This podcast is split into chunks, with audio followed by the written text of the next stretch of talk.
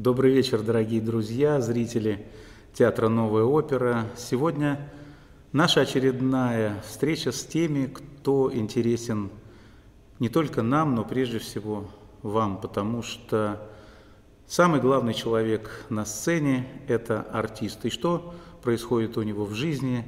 Какие-то профессиональные секреты, безусловно, всегда бывают интересными.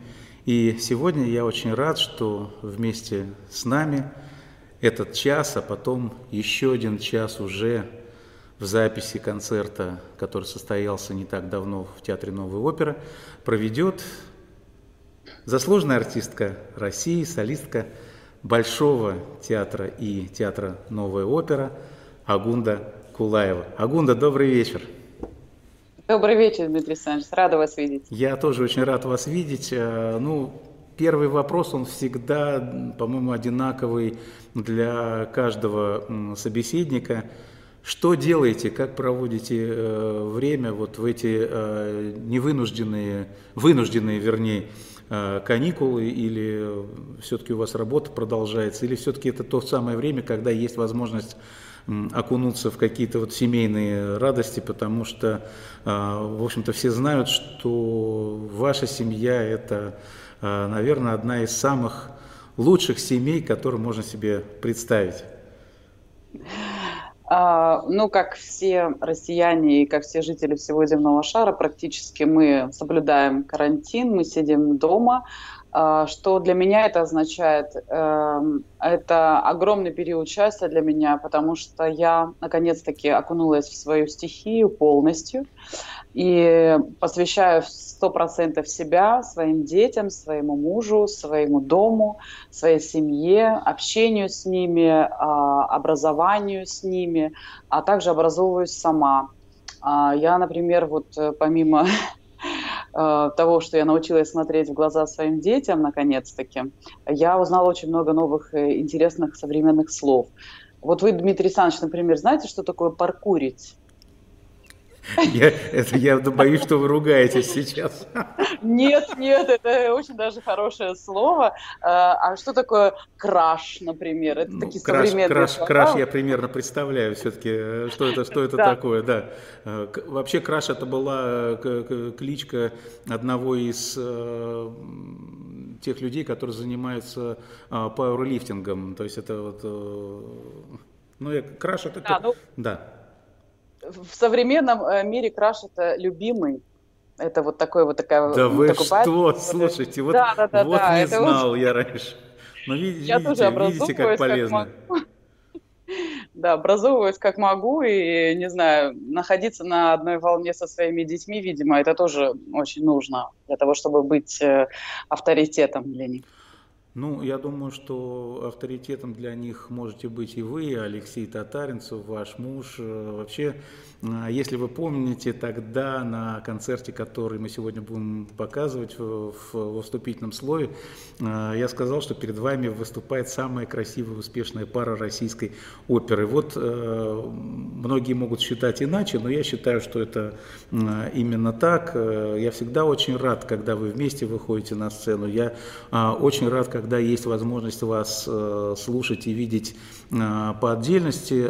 Ну вот, если вы сказали все-таки про детей, вот скажите, за вот то время, которое вы выходили на сцену, которое длится ваша карьера, вы, в общем-то, очень многое успели и как мама. Как это все произошло? Как вообще не страшно было вообще? Потому что есть артисты, которые, в общем-то, боятся прервать свою карьеру и ради одного ребенка, а у вас их несколько больше. Несколько больше, да, потому что у меня, в принципе, вопрос всегда в жизни стоял несколько по-другому, чем вы можете себе представить. Я, в общем-то, строю карьеру в семье, это для меня гораздо важнее, а все, что происходит со мной помимо семьи, это дополнительно. К сожалению, это так, и если бы мне, я не перестаю говорить эту фразу, если бы мне предложили выбрать... карьера или семья, я бы, не задумываясь, выбрала семью. И вот данная ситуация сейчас как ничто доказывает то, что если что-то случится в жизни, в мире, то искусство, оно, творчество твое личное на сцене, общение со зрителями, оно может закончиться в любой момент, вот как сейчас закончилось. Конечно, мы выходим из положения, мы включаем записи, мы делаем онлайн-концерты, мы записываем себя в пижамах, но это уже несколько другое искусство. Мы говорим о большом искусстве, об общении со зрителями, с огромными аудиториями, с оркестром, дирижерами, режиссерами и так далее. А вот сейчас что у нас осталось? У нас остались как раз наши стены родные, наши семьи, наши близкие, и мы друг друга как можем поддерживаем, потому что действительно время очень сложное. И даже для меня, для человека, который обожает свой дом и сидеть дома, в принципе, мне это все, что мне нужно от жизни, это мой дом, да, моя семья. Даже мне уже становится тяжело, потому что я в изоляции уже месяц с детьми, и мне уже прямо душа, конечно, рвется наружу, и даже не в том плане, что мне хочется пройтись, да, свои километры, которые я обожаю ходить, а именно вот для общения со зрителями, для творчества, для вот этого вот такого вдохновения творческого. Этого пока мне очень не хватает. Ну, у вас ведь вообще очень интересное и правильное отношение вообще к семье, у вас воспитание особое. Расскажите про родителей, потому что, наверное, не все наши зрители знают про вашего совершенно потрясающего папу. Вот, и просто несколько слов буквально, это ведь очень интересно. Да. Да, я практически полностью скопировала модель моей семьи, первой моей основной семьи, то есть моей мамы и папы. Мой папа баритон, заслуженный артист России, заслуженный артист Северной Осетии, народный артист Северной Осетии, композитор, певец, очень известный человек в Осетии. А моя мама драм-сопрано, которая проработала всю свою жизнь в Северо-Осетинском музыкальном театре. А также у меня есть старший брат, и средняя наша сестра Ася. Все они певцы. Брат у меня тенор, а сестра меццо-сопрано. А также и жены у моего мужа были певицами. Вот. И мой муж, собственно говоря, тоже певец. И вот мы практически полностью скопировали модель моей семьи, вплоть до разницы в возрасте моих детей. Вот у нас такая же разница в возрасте моих детей, как и в возрасте моей мамы детей. Потрясающе. Но, в принципе, родители очень хотели, чтобы вы тоже стали музыкантом, певицей, там, или вот не так все было? Нет, не так все было, и не хотели, и до конца сопротивлялись, не желая, чтобы в семье были все вокалисты. Папа мечтал, чтобы был в семье один юрист и один врач. Вот. Он всегда говорил такую свою знаменитую фразу: «Я хочу, чтобы в моей семье были нормальные профессии». То есть наша профессия, она, в общем-то, ненормальная. Просто время было другое, там было все по-другому, оно как-то было более жесткое, более такое динамичное, и не столько радости приносило оперное пение в семью, сколько сейчас это пение приносит нам, допустим, в нашу семью, да, и на опыте своем родители не хотели повторения их судеб просто в нашей ситуации, потому что и время было сложнее, это время перестройки, время 90-х, это сложный такой период был, и, конечно, нужно было владеть какой-то серьезной профессией, чтобы не привести в упадок семью. Вот так рассуждали наши родители. Вот. Но мы все же какие-то природные данные, там, задатки, таланты, не знаю, они все равно брали свой верх, и мы все равно шли и учились вокалу практически все. Кроме меня, я начинала как дирижер-хоровик, и в итоге все равно меня затянула эта трясина.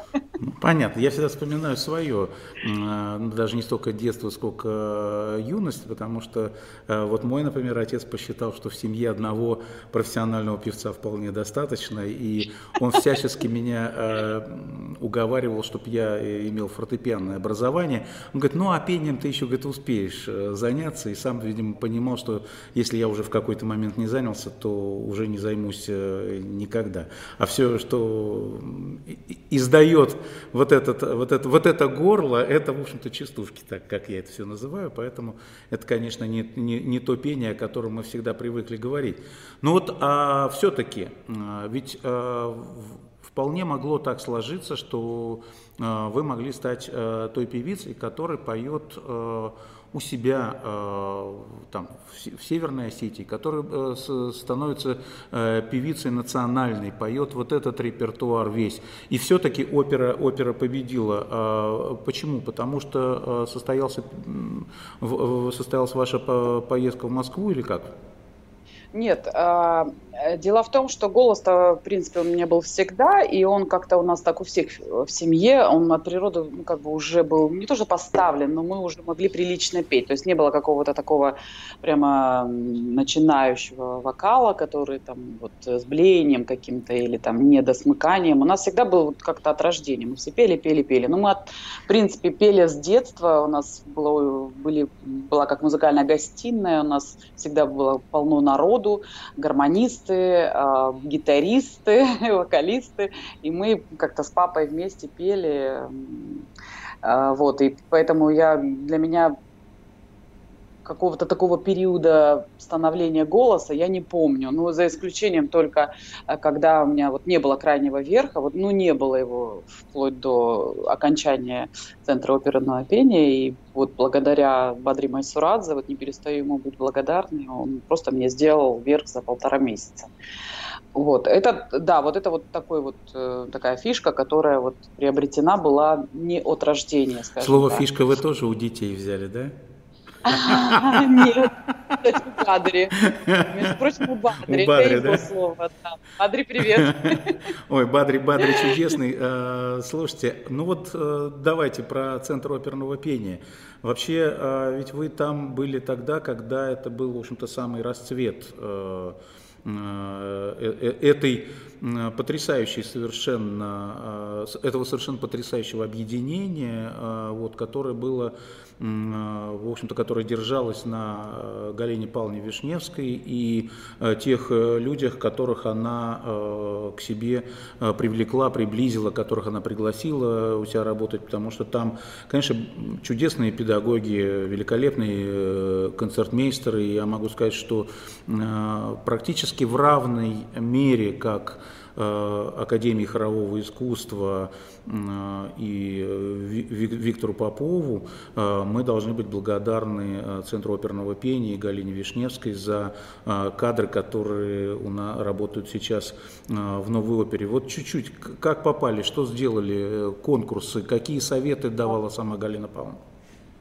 Попала я совершенно случайно, вообще никогда не хотела в Москву, честно могу сказать, я всегда Москву боялась, и мне казалось, что Москва – это слишком много для меня, что я слишком маленькая для Москвы, и мне позвонил мой сокурсник, который со мной учился в Ростовской консерватории, и сказал: «Агунда, срочно, прям сегодня приезжай, Галина Павловна только что вытурила из центра 2 меццо-сопрано». Вот. Есть 2 бюджетных места. Бюджетное место – это было такое ключевое слово, потому что тогда никаких средств не было, ни на какое платное обучение, естественно. Вот. И я не знаю, там со всех соседей, со всех подруг попросила денег, чтобы мне обеспечили билет на самолет. Прилетела я, к сожалению, только на следующий день, потому что я так быстро не умела собираться, так по-столичному быстро я потом научилась собираться. Вот, и прилетела я утром, и меня поместили в кабинет, чтобы я начала распеваться. И в этот момент Галина Павловна проходила по коридору, послушала меня за кулисами и сказала: «Я ее беру». Секретари спросили: «А ей больше не надо петь?» Нет, почему же? Так она мне такое устроила прослушивание. И в классе я пела ей там около 4 арий, а потом она меня спустила вниз, когда была репетиция «Царской невесты», тогда постановка только начиналась «Царской невесты», и остановила репетицию, поставила меня в центр сцены, все спустились в зал и стали меня слушать. Для меня это было, это страшнее, может быть, не знаю, страшнее было только, наверное, землетрясение в Японии.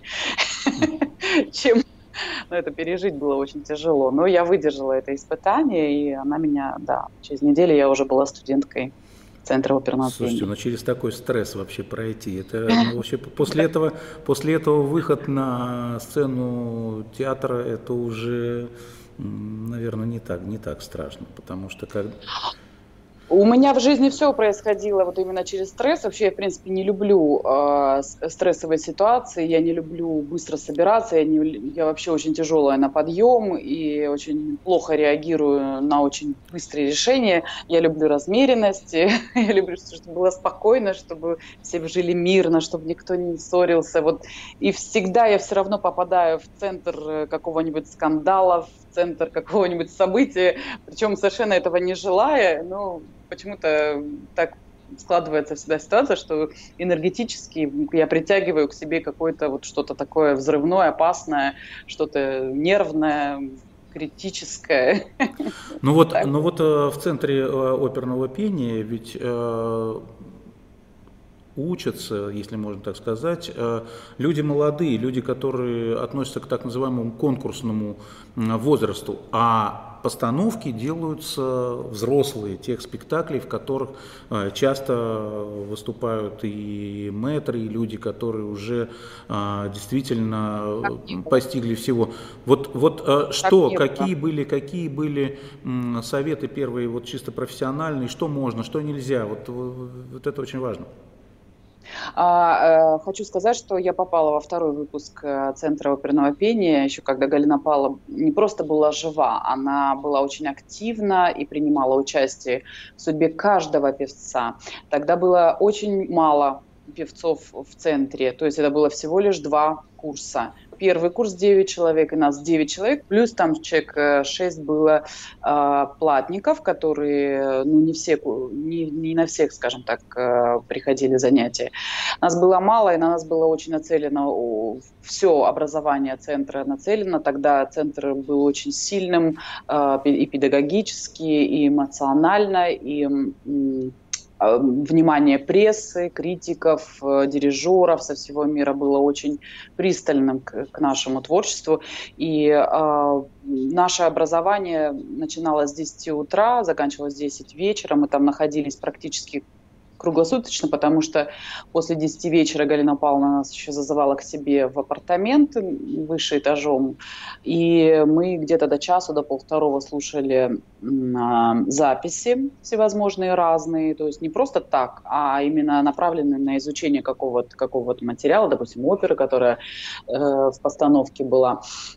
Мы, конечно же, опаздывали на метро, денег на такси тогда у нас еще не было, и мы возвращались в центр и ночевали в центре, где кто как может, ждали открытия метро.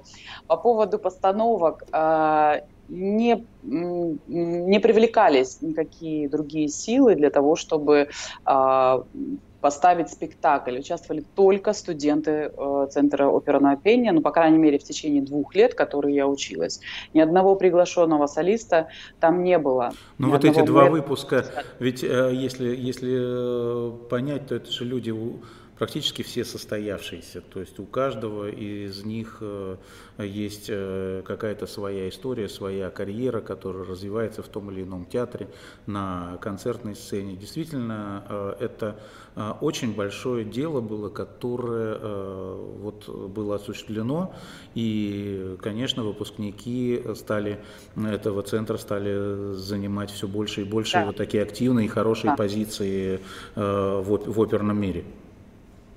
Основной задачей, основным условием для учебы в центре Галина Павловна считала, что певец, который пришел, вообще, в принципе, он должен был иметь высшее образование, но, видимо, она поняла потом уже по ходу, это же тоже для нее новая была как бы форма обучения, она поняла, что не все студенты после окончания консерватории готовы продолжать учиться. Все студенты хотят уже сразу работать, попадать в театры, да, и поэтому она понимала, что она должна брать студентов. Студенты переходили на заочное у себя в консерватории и очно учились, обязательно очно у Галины Павловны, и вплоть до того, что она не разрешала совмещать работу в театре и учебу в центре. Те люди, которые просили у нее разрешения уйти в театр, они тут же исключались с центра. И вообще она никому не разрешала работать, категорически. Она давала работу прямо в центре. Мы были билетерами, мы провожали гостей до зрительного зала, мы были уборщиками, мы были секретарями, мы были администраторами. Мы за это получали небольшие деньги, но на еду хватало. Этого было достаточно. Она предоставляла нам жилье бесплатное, и мы ни в чем, как бы, по идее, в ее понимании, не нуждались. Вот. И сейчас, конечно, дело обстоит немножко по-другому. Сейчас уже, конечно, всем разрешается работать, потому что все понимают, что денег для проживания в Москве нужно гораздо больше. Знаете, в каждом времени есть своя прелесть, и, наверное, каждое время какими-то условиями оно, вот эти условия движут этим временем, поэтому трудно сравнивать. Но потом была новая опера. Вот. Да. И с чего мы начали в новой опере? В новую оперу я тоже с разрешения Галины Павловны отпрашивалась, потому что список театров, которые я ей назвала, ей не совсем понравился, и мы даже с ней имели конфликт по этому поводу. Вот. Но театр новой оперы она одобрила, и я вот между концертами, которые были посвящены Великой Отечественной войне, ездила в новую оперу на прослушивание. Это было очень-очень нервно, очень трепетно. Это еще были те прослушивания, когда было огромное количество людей, да, прослушивалось? Да, это было в 3 тура. Первый тур, это вот июнь месяц, по-моему, был что-то там конец мая, начало июня. Я прошла 2 тура, вот, а 3-й тур вот был уже на сцене. Нас было там, по-моему, человек 14 уже из 300, 300 было тогда, я помню. Вот, и... Да, и тогда, конечно, это было... Я подходила каждый раз к новой опере. Для меня этот театр был такой вот прям... Мне казалось, что там какие-то небожители вообще работают. Я так проходила мимо наших окошек стеклянных, и они так переливались заманчиво всеми цветами. Я смотрела на них, мне всегда хотелось плакать. Они мне напоминали почему-то слезы. Я хотела плакать, потому что думаю, боже, я никогда не попаду в этот театр. Ну, хотя бы попробую в него прослушаться. Это были такие прям... Такое золотое время, эмоциональное. Ну, а с чего начали-то? Я начала с партии Ратмира. В принципе, меня на эту партию и взяли. И взяли, конечно, с условным сроком на 3 месяца. Ну, испытательный. Да, точно. Вот видите, я уже даже слово такое забыла. Испытательный срок. Вот. И спасибо, кстати, Феликсу Корбу за то, что он настоял на том, чтобы меня... взяли, потому что я была очень зеленая, и для театра, конечно, я была еще сырая, скажем так, да. Вот. Но он настоял, он что-то во мне увидел и сказал, давайте ее возьмем, пусть она споет Ратмира. И Галину Павловну я тоже поставила в известность, сказала, Галина Павловна, вот предлагают Ратмира. Она сказала, нет, это, конечно, не твоя партия, но попробуй. Мы начали готовить эту партию, и когда Галина Павловна пришла ко мне на премьеру, это был ее первый приход в театр после того, как она во время Евгения Онегина ушла. Да, все знают эту историю, да. Да, все знают. Это был первый ее приход, и то мы ее уговаривали всем центром, ее все упрашивали, потому что это было очень важно, крайне важно для меня. Ее мнение, как она думает, могу ли я петь эту партию, и не повредит ли она моему голосу, ведь в данный момент я была еще... совсем молодой певицей и неопытной, и за плечами никаких партий не было. Это была моя практически первая такая серьезная партия на столичной сцене, на большой сцене, рассчитана на большую аудиторию. И Галина Павловна досидела до последней ноты спектакля, и на следующий день я к ней пришла на урок, вся тряслась, как осиновый лист, ожидая вердикта. И она сказала такую фразу: Да, Агунда, ты, конечно, хитрая. Ты хитрости взяла эту партию, но эта партия не твоя. Да, ну, какие-то есть приемы, вот как Бадри говорит, такие фишки, которыми нужно пользоваться в тот момент, когда тебе просто неудобно петь. Но мне ее действительно было всегда неудобно петь, хотя она на записи достаточно свободно звучит, но мне она давалась очень тяжело. Удобно ее было петь вообще избранным абсолютно певицам. Да, и более того, в конце концов, эти певицы были певицами узкого такого репертуара. Вот и в Большом театре все знаменитые ратмиры, которые были. Вот, поэтому тут неудивительно все-таки, потому что после этого было сделано огромное количество работ, совершенно фантастических, и слава богу, я могу сказать, как директор театра, мне безумно повезло, что в нашем репертуаре сохраняется такое количество спектаклей, в которых вы можете выходить на сцену. И я думаю, что все-таки сейчас, в нынешней ситуации, когда основным местом вашей работы является Большой театр, все-таки публика достаточно часто имеет возможность вас здесь видеть и слышать, и я за это вам очень благодарен. Ну вот, прошло достаточно много лет работы в новой опере, вот, только при мне было их 5, поэтому, или 4. Сейчас я, слушайте, Нет, гораздо больше, Дмитрий Александрович, уже много времени прошло. Я в новой опере проработала 11 сезонов на тот момент, когда я 11 сезонов, и после этого сейчас идет пятый сезон в Большом театре, или... Шестой уже пошел, видите, вот, да. Вот, поэтому 11 сезонов там. И что касается Большого театра, я понимаю, что в этот театр вы уже приходили, спев там достаточно большое количество спектаклей в качестве приглашенной певицы. И более того, бытует, в общем-то, мнение профессиональное и зрительское, что далеко не каждому певцу, который приходит в Большой театр именно из новой оперы, где совершенно особый стиль, особая подача, особое отношение к музыке, далеко не каждому певцу знаете, как мы говорим, по Хуану Сомбреро. То есть вот Большой театр, сцена Большого театра многих к себе не подпускает. Петь неудобно. Ну, это знаменитая шутка, что нужно для того, чтобы петь в Большом театре. Первое, чтобы тебя было слышно, а второе, чтобы допеть до конца.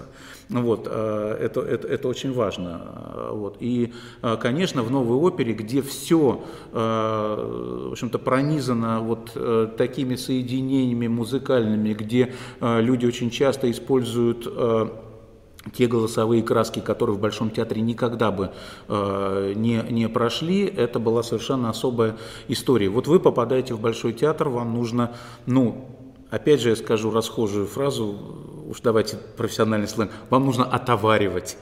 Вот, и у вас это получается, как еще, может быть, всего у нескольких певцов, которые пришли туда из новой оперы. У вас столько замечательных работ в этом театре, причем, когда мы с вами разговаривали по поводу вот, перехода в труппу Большого театра, я прекрасно понимал, и я всегда об этом говорю, что в нашем театре есть такие полотна оперные, которые здесь вряд ли возможны, потому что они требуют немножко другого масштаба, другой сцены, других постановок и так далее. У вас появилась возможность это делать в Большом театре. И возвращаться в новую оперу и получать вот это огромное удовольствие от музыки, от того, что есть партнеры, есть любимый оркестр, есть любимые дирижеры. По-моему, это вот какой-то счастливый вообще момент такой для артиста.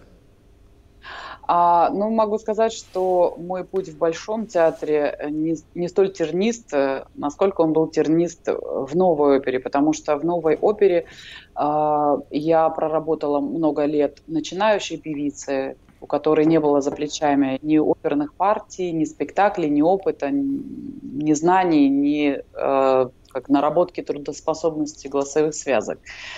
Вот. И мне приходилось из года в год в Новой опере доказывать, что я это могу спеть, и проходить бесконечные прослушивания на партии уже рядового спектакля. И мне никогда не давали петь большие партии, потому что я была еще маленькая.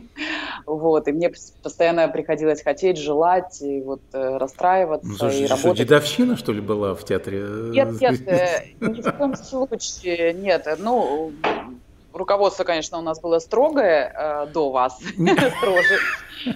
Вот. Но я к тому, что я была недостаточно опытна, чтобы мне давали эти партии, но в опере мне приходилось, ну, как бы все время каждую свою партию, ну, как отрабатывать, зарабатывать и как бы стремиться к ней. А в Большой театр как-то получилось так, что я уже пришла достаточно, ну, окрепшей певицей, скажем так, с большим багажом репертуарным. Мне практически ничего до сих пор не нужно учить. У меня все партии, они как-то были уже в арсенале, потому что я прошла огромную школу и в центре Вишневской. За 2 года я выучила около 15 оперных партий с нуля. Вот, в том числе самые центральные партии для меццо-сопрано. Вот, я 5 сезонов отработала в Новосибирске как певица, как приглашенная. Нет, я была по совместительству. Да. Это было мое 2-е место работы, то есть я получала зарплату официальную и ездила туда, вернее, летала по 4 часа туда-обратно 2 раза в месяц. Это был очень тяжелый период в моей жизни, но я там наработала огромное количество оперных партий и, как вы говорите, отоваривать. Но после Новосибирска в Большом театре не страшно, так скажем. Да, там, конечно, зал гораздо сложнее, чем историческая сцена Большого театра. Он не рассчитан вообще на оперный, как бы, спектакль. Это был бывший дворец съездов вообще. Он, конечно, более гулкий, более неудобный для пения, я бы сказала. Но, может быть, там я и научилась фокусировать звук так, чтобы брать зал не силой, а именно полетностью. Да, вот именно там. Этот театр мне, кстати, очень много дал именно в образовании звука. А еще, знаете, я там чему научилась, это я недавно поняла, проанализировав, опять-таки, на карантине сидя, что не столь важно, в каком зале ты поешь, и не нужно, как вот это вот наша любимая вокальная «пойду-ка я зал попробую».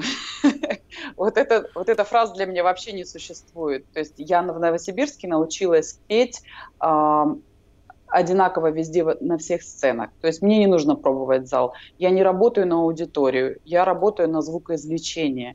И если я правильно формирую звук, то он в любом случае долетит до любого адресата в любой сцене, в любом зале.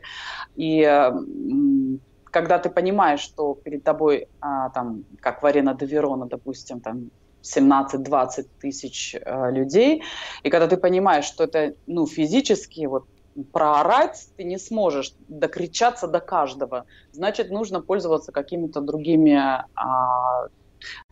свойствами своего голоса. Опять-таки, собирание, фокусирование звука. И, как Бадри говорит, выбери себе самый дальний ряд и пой этому человеку. Тогда нет, подождите секундочку. Самый дальний ряд можно выбрать в Новой опере, и вы увидите этого человека. А в Большом театре в середине партера не каждого человека видно, поэтому... А в Большом театре вообще нельзя в зал смотреть. Я могу сказать, что я до сих пор испытываю огромный трепет, когда выхожу на сцену, и я очень рада, что софиты так располагаются, что засвечивается какое-то там глазное яблоко, и совершенно не видно ничего, потому что когда гаснет, вернее, когда наоборот загорается свет в зрительском зале после спектакля, и я вижу царскую ложу, и вообще вот я вижу этот потолок, эту люстру знаменитую, боже мой, я здесь пела только что, это бывает очень страшно, потому что если осознавать, где ты поешь, на какой сцене, и об этом думать во время пения, то это добавляет просто, ну, 30% волнения, этого делать не нужно, особенно на исторической сцене, к ней привыкнуть невозможно.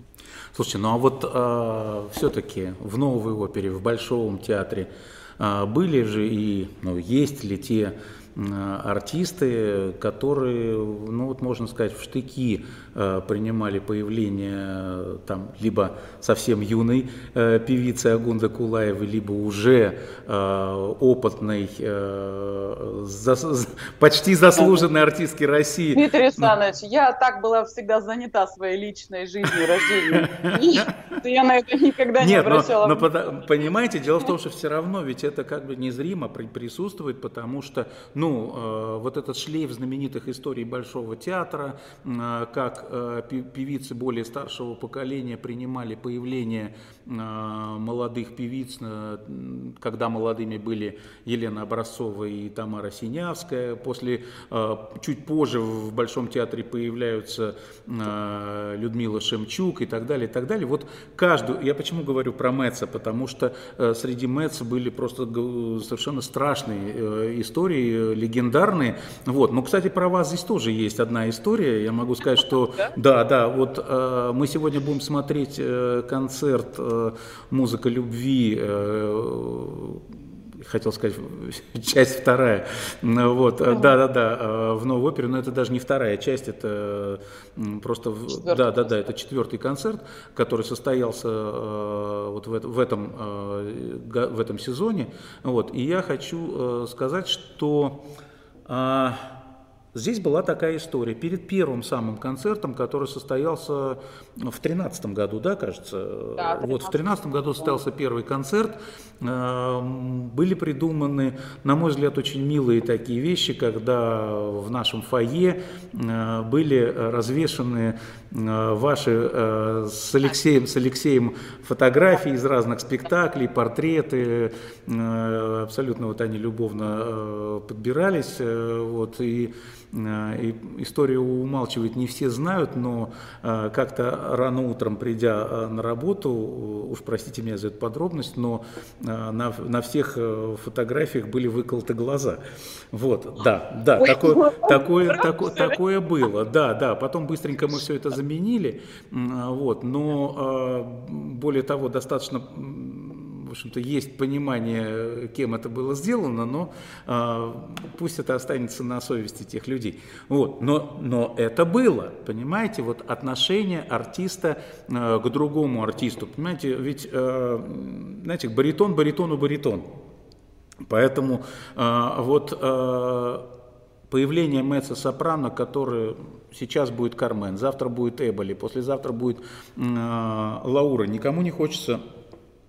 уступать свое место, хотя наш оперный мир вроде бы очень маленький, но с другой стороны очень большой, и каждый может найти себе применение, в том числе и на зарубежных контрактах, в других театрах. Но вы человек особенный, вы человек более домашний. Вам, если вы будете загружены большим количеством работы здесь, в Москве, в Большом театре, у нас, в театре на концертных площадках, то, я насколько понимаю, вы не так часто любите подолгу выезжать на большие серьезные зарубежные контракты, правильно? Не люблю. Не люблю и отказываюсь от больших проектов, если только они не очень-очень заманчивые, тогда соглашаюсь. Вот, допустим, как Зальцбургский фестиваль, который, может быть, хотя вряд ли, состоится в июле. Это почти 3 месяца. Угу. Но вы же выступали, вот, например, в Болгарии, очень интересная была история, вот, потому что там ведь тоже особая совершенно и сцена, и вообще, конечно, Болгария подарила миру совершенно феноменальных оперных певцов, и басов, и теноров, и сопрано, и одна Гена Димитрова, чего стоит, которая пела и тот, и другой репертуар, могла спеть и Аиду, могла спеть и Амнерию.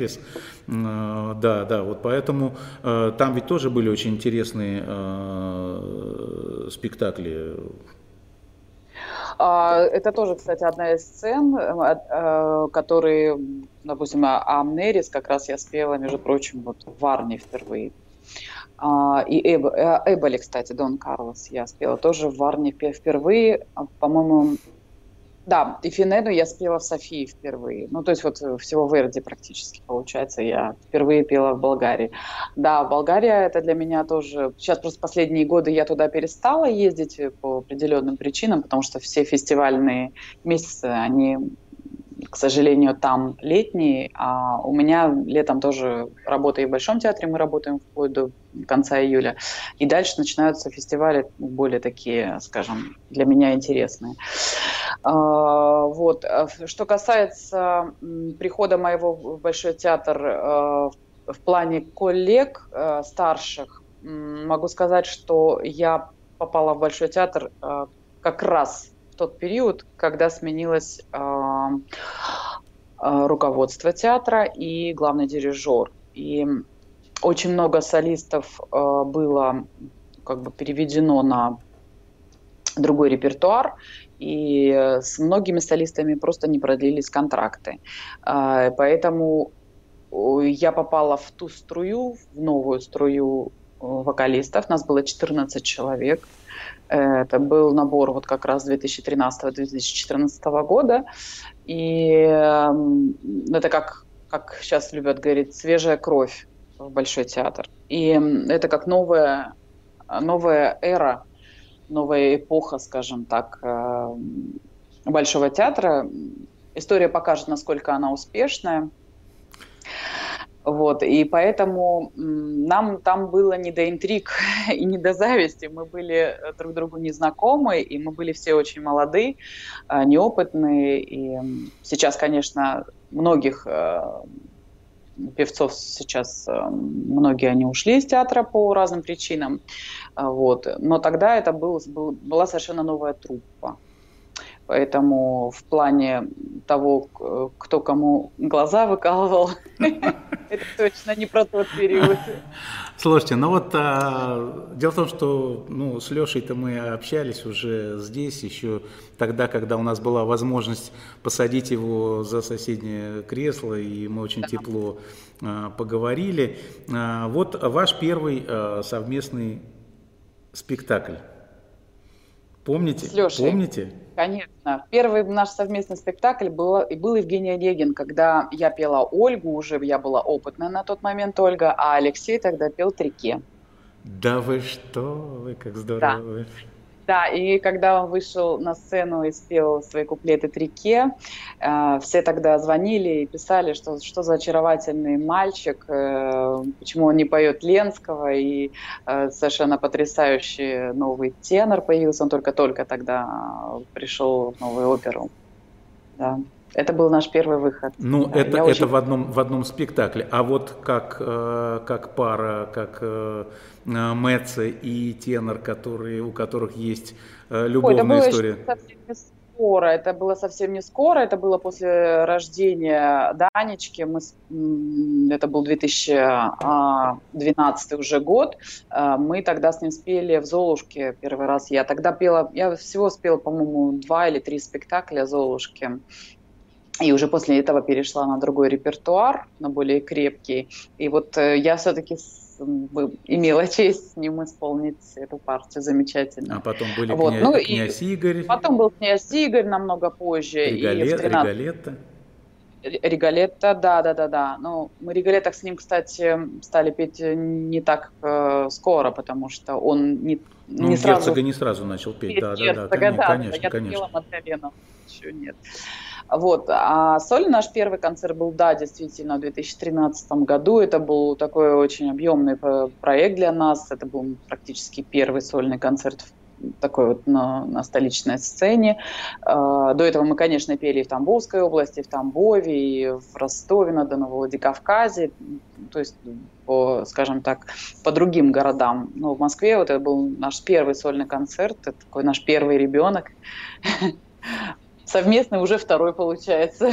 Нет, но это я очень хорошо помню, с какой любовью подбирался репертуар для этого концерта. И как, в общем-то, счастливо сложилось вот это сотрудничество с Андреем Лебедевым на этом и на первом концерте, и дальше, потому что это, конечно, очень важно, чтобы в таких программах вас было не только двое, но у вас был совершенно потрясающий помощник за пультом, потому что одно дело петь спектакли, они очень тяжелые, они нагрузочные, но там очень много времени есть, когда ты со сцены уходишь, есть один или два антракта больших и так далее, и так далее. И не все время есть сольные вот такие большие куски, можно спрятаться в ансамбле, можно немножко передохнуть и так далее, и так далее. А вот здесь, когда все время приходится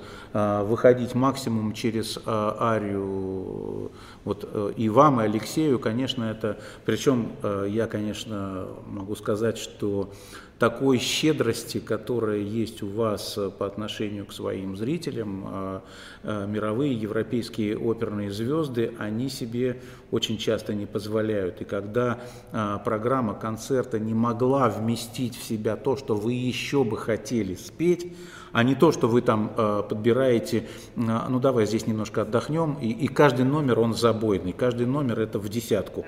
Это фантастическое совершенно отношение.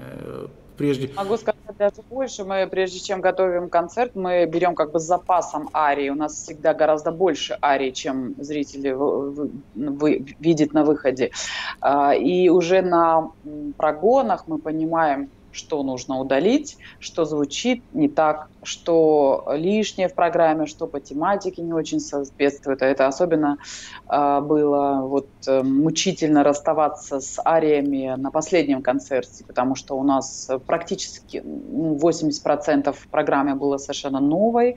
Мы к ней готовились где-то 1,5 года, начинали учить новые арии. Вот. И нам мучительно было прощаться с ариями, потому что просто он не влезает. Ну, знаете, это как тетя Циля говорила, это на потом. Я все-таки надеюсь, что у нас будет и третья часть, и третья серия, потому что вот этот концерт, который состоялся, я могу сказать, что я просто счастлив, что из этого концерта практически ничего мы сегодня в трансляции не вырезали, а если вырезали, то только по соображениям, в общем-то, авторским, потому что, вот, к сожалению, песни «Частушки Варвары» не вошли в программу, потому что это особое совершенно сочинение, дай бог здоровью Родиону Константиновичу. И я, насколько помню, давайте вернемся, вы же это делали еще с Галиной Павловной, это же хрестоматийное совершенно произведение, которое все МЭЦы практически исполняют на разных международных конкурсах как современное произведение, и здесь можно показать и вокал, и совершенно потрясающую актерское нутро такое, вот это очень выигрышная вещь, если ее, конечно, по-настоящему делать. Да, мы с Галиной Павловной начали над ней работать в тот период, когда я просила ее дать мне возможность попробовать партию Любаши. Она сказала, что я совершенно еще не готова к партии Любаши, и даже пробовать ее не нужно. Если хочешь, говорит, просто выучи партию для себя, чтобы музыкальный текст знала. Но работать над ней именно драматически тогда она не видела смысла. И тогда она сказала, хочешь, как вступление к Любаше, ты можешь выучить «Частушки Варвары», покажи мне, и я посмотрю, есть ли, перспектива работать над более таким зрелым репертуаром. И я, конечно, с таким энтузиазмом взялась за Варвару, и тогда не было столько, не было записей, чтобы послушать, потому что как-то не выкладывалось, что ли, YouTube был не столь популярный. Я просто основывалась на каких-то своих личных, жизненном опыте, чтобы понять эту женщину, которая это все поет. Но это такое произведение, которое сколько бы раз я не исполняла, столько раз я плачу в конце. Вот. Может быть, я плохой артист. Ну, как я вас понимаю, потому что лично у меня с этим произведением вообще была детективная совершенно история, потому что я его готовил с одной певицей специально на конкурс Глинки. Мы готовились почти там больше, чем полгода, шлифовали программу. Вот. Но помимо того, что я играл ей, я еще был и дежурным концертмейстером на этом конкурсе. И перед вторым туром, без всякой репетиции, ко мне вбежала Надюша Бабинцева, чудесная меццо-сопрано, вот, и она сказала, что ее пианистка попала в больницу, и нужно, чтобы кто-то ей сыграл. И у нее были вот как раз... Этот кто-то оказался я, и так получилось, что без единой репетиции мы с ней сыграли так, что она прошла на третий тур и получила премию, а певица, которая пела со мной, она не прошла на третий тур. Вот такая история была, но произведение совершенно фантастическое. Я надеюсь, что и эту вещь, и огромное количество других прекрасных арий, которые вы начинаете готовить, и которые вы с Лешей отсекли для будущего, вот, наша публика еще, безусловно, услышит. Я, кстати, все время прислушиваюсь к тому, что происходит у вас дома, и я поражаюсь, неужели у вас такие... Где тенор вообще? Тенор...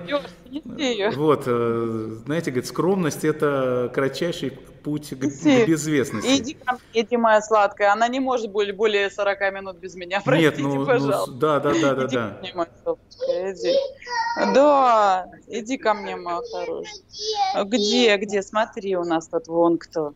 Здравствуйте. Вот, Лешенька, дорогой, еще раз привет. Мы будем прощаться с вами, мы будем прощаться с нашими зрителями, которые вас слушают в качестве человека, с которым мы сегодня общаемся. А самое главное, что сейчас будет море удовольствия, огромный концерт, в котором будут и очень серьезные вещи, и потрясающие совершенно сюрпризы, о которых тоже, наверное, можно поговорить отдельно, как вы это придумывали с Лешей. Да, это было очень здорово. Ну, вот, я всем желаю прекрасного вечера, который продолжается, невзирая на все наши сложности, в которых тоже есть свои, наверное, преимущества. Давайте будем оптимистами. Мы надеемся, что именно в тот момент, когда вам наскучит быть вот так в четырех стенах, я думаю, что как раз все в это время и закончится, и вы опять будете радовать всех со сцен лучших мировых оперных площадках. С вами была Агунда Кулаева. Спасибо большое. Хорошего вам вечера.